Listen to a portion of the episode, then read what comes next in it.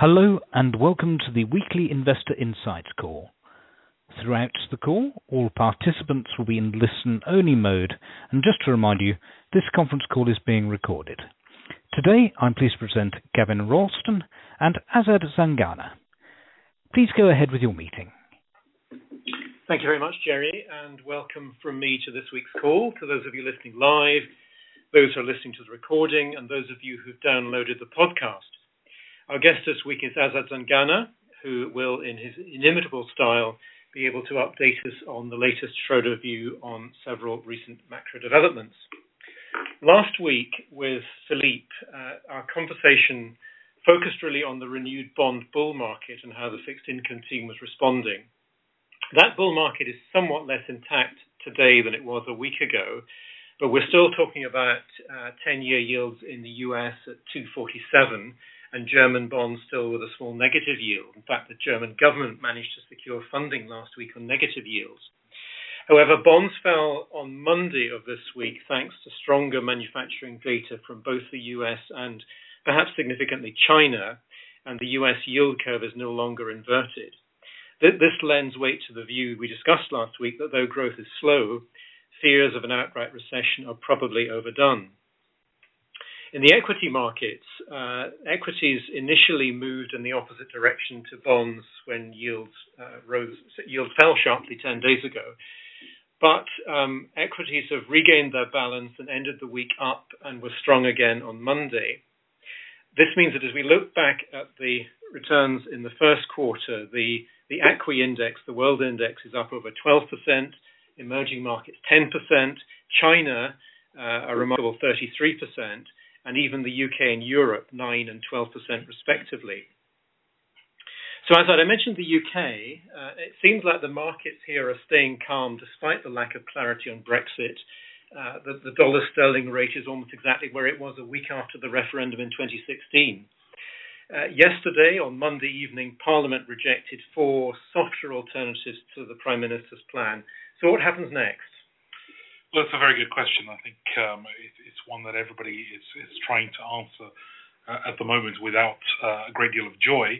There's a lot of confusion as to how the process will continue, given that Parliament has now essentially wrestled control of the off the process from uh, the government.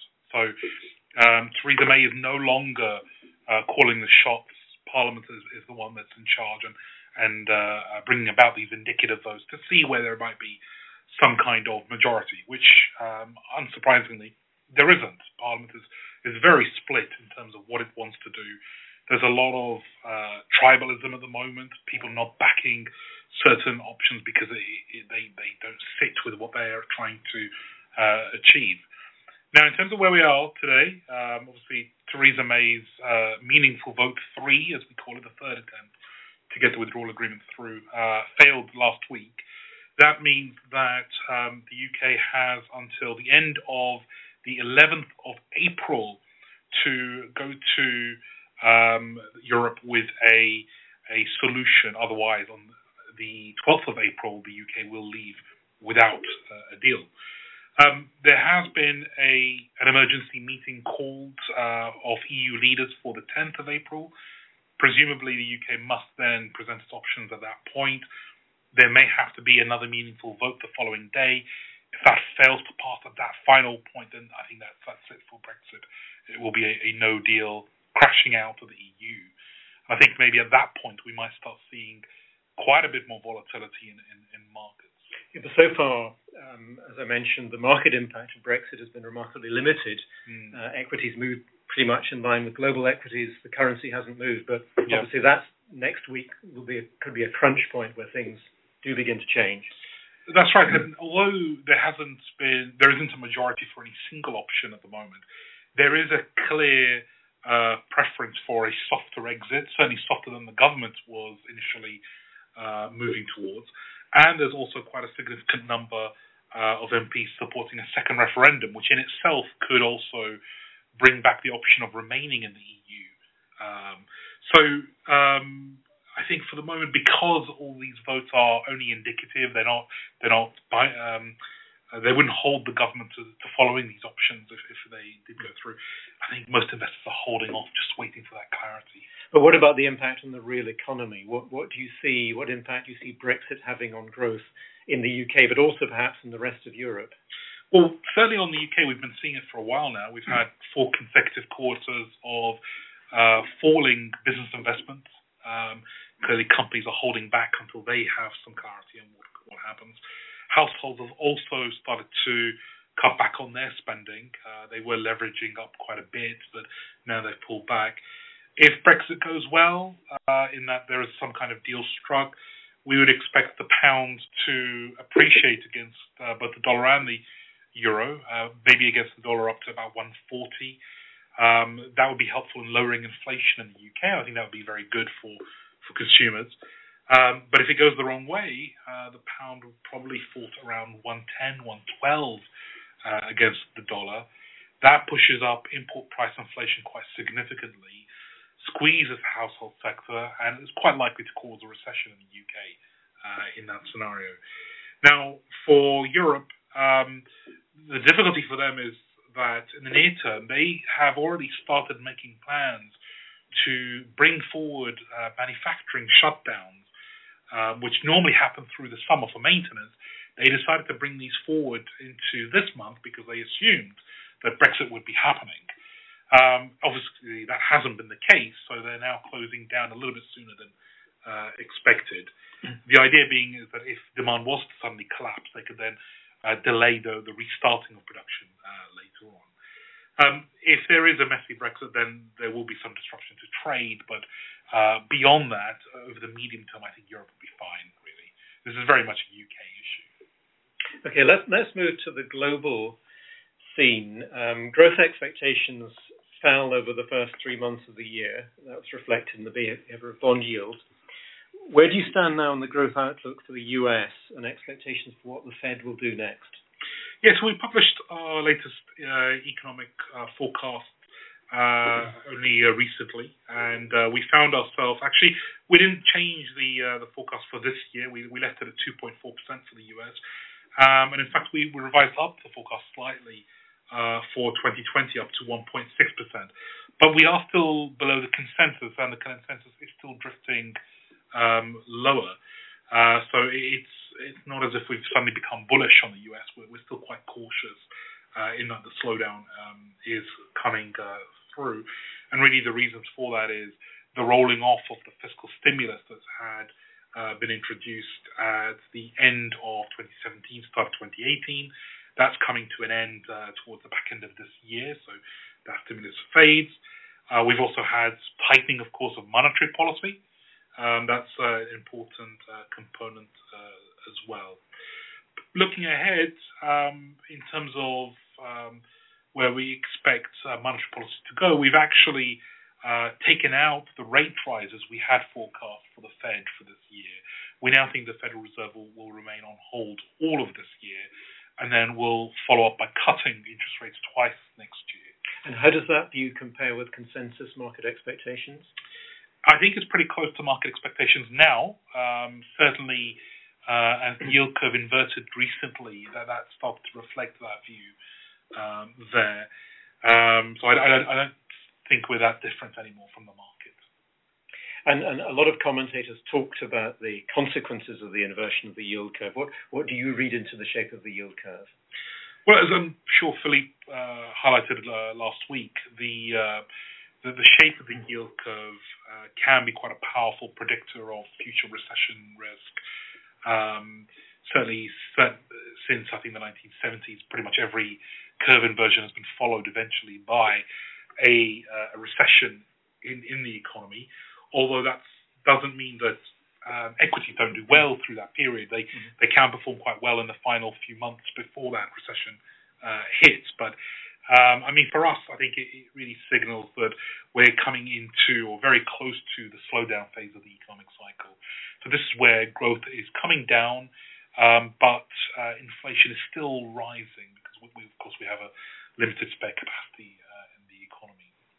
One of the things you wrote about in the latest monthly was the the consequences of the growth outlook for corporate profits, for economic profits. Mm. And equity's obviously done pretty well so far this year it seems like they're remarkably calm in the face of what looks like a pronounced slowdown in profits growth. Mm. Well, the slowdown is starting to come through. Um, well, certainly, I mean, we had quite a major fiscal stimulus last year with the cuts in corporation tax, which uh, artificially boosted profits. So they were naturally coming off in any case. Um, but beyond that, we're also seeing a bit more of a slowdown, uh, including in Europe, which of course wasn't artificially lifted last year. Um, the I think what we're expecting is as GDP growth slows, that has uh, that causes um, capacity utilization to fall and profitability of companies also uh, to slow. Um, we, have got inflation still going on in the background, although it's not been as pronounced as previously thought. But you should get that margin squeeze uh, eventually coming through in, in, the data. It is worth mentioning, though, that um, you know profitability over the last say, six to nine months has been perfectly fine. It's been growing at a reasonably good pace. That hasn't stopped the market selling off. The market has been derating through this whole period, possibly in anticipation of the slowdown which we've just spoken about. Um, but it, it's important to remember that uh, you know it, it's not just driven by profitability; it's also the market sentiment. Yeah, and possibly also in the, the latter months of 2018 by the anticipation of the Fed being much more aggressive on raising rates than now looks at all likely. Absolutely, absolutely. Can you, talk a bit about the latest inflation numbers in the US and Europe? I mean, again, lots of people have been concerned about inflation at some point in the cycle, but there seems to be no sign yet that it's uh, a problem. Well, um, headline inflation has been coming down for a while, and that was largely expected because of the fall in oil prices towards the back end of uh, last year. Um, what has been a bit more surprising has been core inflation being a little bit softer than expected. Um, I mean, by this point in time in the economic cycle, we should be seeing um, higher core inflation thanks to uh, very limited spare capacity uh, there. We're slowly starting to see wage inflation picking up, but that doesn't seem to be feeding through to higher prices from firms. They don't seem to be confident enough to pass on uh, those increases. Now, it might be that there's actually more spare capacity than we previously thought, or it might be more to do with more secular trends around the, the, the rise in internet shopping, for example, mm-hmm. or uh, other drivers that are that are weighing on, on global price trends. It's hard to say, uh, but the uh, disappointment, and when I say disappointment, the lower inflation that we're seeing than previously expected, um, certainly gives central banks cover to delay uh, raising interest rates or even actually just pausing altogether for now. And your forecasts don't suggest any significant change to the inflationary environment. Uh, no, not really. I mean, we, we still have um, headline U.S. inflation picking up from uh, 1.9% this year on average up to 2.3% next year. Uh, that's slightly above the consensus of 2.2. But you know, at this point in time in the cycle, with such uh, low interest rates, you would normally be forecasting three, four percent mm-hmm. inflation and we're not concerned by uh, the the, the uh, sort of risk of much higher inflation. If anything, the risks are skewed to the downside at the minute. And wage inflation. Wage inflation again, it's a similar story. We, we should have really seen wage inflation rising by uh, much more than we have done already. Um, we're starting to see signs of a pickup, but it's still very slow. And the concern is that as uh, GDP growth slows next year, that might interrupt the gains on, on the wage inflation side. Um, what's been interesting is that um, it, you know the participation rates in the labour markets have been rising by more than most us expected. So clearly, there has been that additional spare capacity than uh, you know would have been otherwise the case uh, under previous cycles. People are working uh, for longer in, in terms of within their for beyond retirement age and so on. Part-time work is is, is uh, increasing as well. Um, a number of workers are increasing their hours, moving from part-time to full-time. So that, that capacity ended up actually being there. Let's talk a bit more about Europe. Uh, the ECB eased policy as the Fed did in recent months. Uh, you have to pay to lend money to the German government. Um, how bad is the growth outlook in Europe? It's um, certainly becoming more and more of a concern. We have, for for some time now, um, referred to temporary factors as, as, being the cause of the weakness in the second half of last year. Um, and to a certain extent, they haven't totally passed. There are still some temporary factors um, ongoing. For example, some of the German manufacturers had seen strikes uh, locally, which interrupted supply chains um, in the first uh, couple of months of the year. But at the same time, there's still quite a lot of external weakness, and that's showing up in the trade data and in the uh, PMI data, especially for the manufacturers. And that's because European manufacturing, particularly German manufacturing, is unusually sensitive to Chinese demand because of the importance of manufacturing. Both Chinese demand and, believe it or not, demand from the UK. Um, we think that uh, weakness in Brexit seems to have, have, hurt demand on that side as well. Right. So those um, that pickup in the Chinese PMI at the start of this week was very important, I think, uh, as a signal for what could happen for Europe. Um, the hope, I think, from Europe is clearly that um, there could be a resolution um, between the US and China with regards to their trade talks. That could then lead to a rebound in investment plans in China, which of course is, is very helpful for German, Dutch, Austrian manufacturers that tend to export capital goods such as machinery um, rather than finished articles goods. But not much sign of a, a domestic revival in animal spirits anywhere in Europe. Uh, well, the domestic side hasn't been too bad. Um, it's really been the external side that's been particularly um, weak. Um, if you look at, for example, new car registrations in Europe, which had obviously slumped quite heavily uh, last year. They are recovering quite nicely now as finally supply uh, get, gets back to normal. Remember the, emissions testing backlog that was caused, very much a supply problem rather than a demand uh, problem there. Hmm. The other market event that's been going on is Turkey with a weak currency, with significant depletion of foreign exchange reserves, more political issues. Is this a very local problem, or could it trigger contagion into other emerging economies? No, Turkey, I think, is a very special case. I think they they were negatively impacted by uh, concerns around the U.S.-China trade deal, for example, a couple of weeks ago. But uh, the movements that we've seen over the last week are very much uh, Turkey-focused. The local elections went badly for the incumbent government. Um, President Erdogan is now looking uh, a little bit weaker uh, than in the past.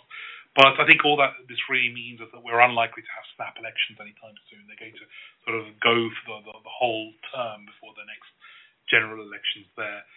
Instead, um, it should hopefully focus the minds of the government to, um, you know, look at what they can do with regards to structural reforms and improving their their economic outlook instead of just simply um, bashing external investors and, and squeezing the liquidity uh, on foreign investors uh, which has of course caused the the, the, the volatility in, in, the Turkish lira. Um, but I, I, do see this as a local problem. But otherwise, the, the, view in emerging markets from most of our investors seems to be reasonably constructive, but obviously very dependent on the outlook in China. Yes, and we did have a bit of a pullback um, in the last couple of weeks because um, the talks between China and the US didn't seem to generate the results quickly enough for the markets. Um, but uh, I think progress is continuing on that front. Meanwhile, the data out of China improving, I think, has been very uh, helpful indeed. I guess the big risk now is if the US and China doesn't come to an agreement by the summer, then I think um, sentiment will turn again, and that's the big risk. But there is a bit more time for that to work out. There is. I mean, I, there's no reason reason it has to happen by the summer, as long as the talks don't break down altogether.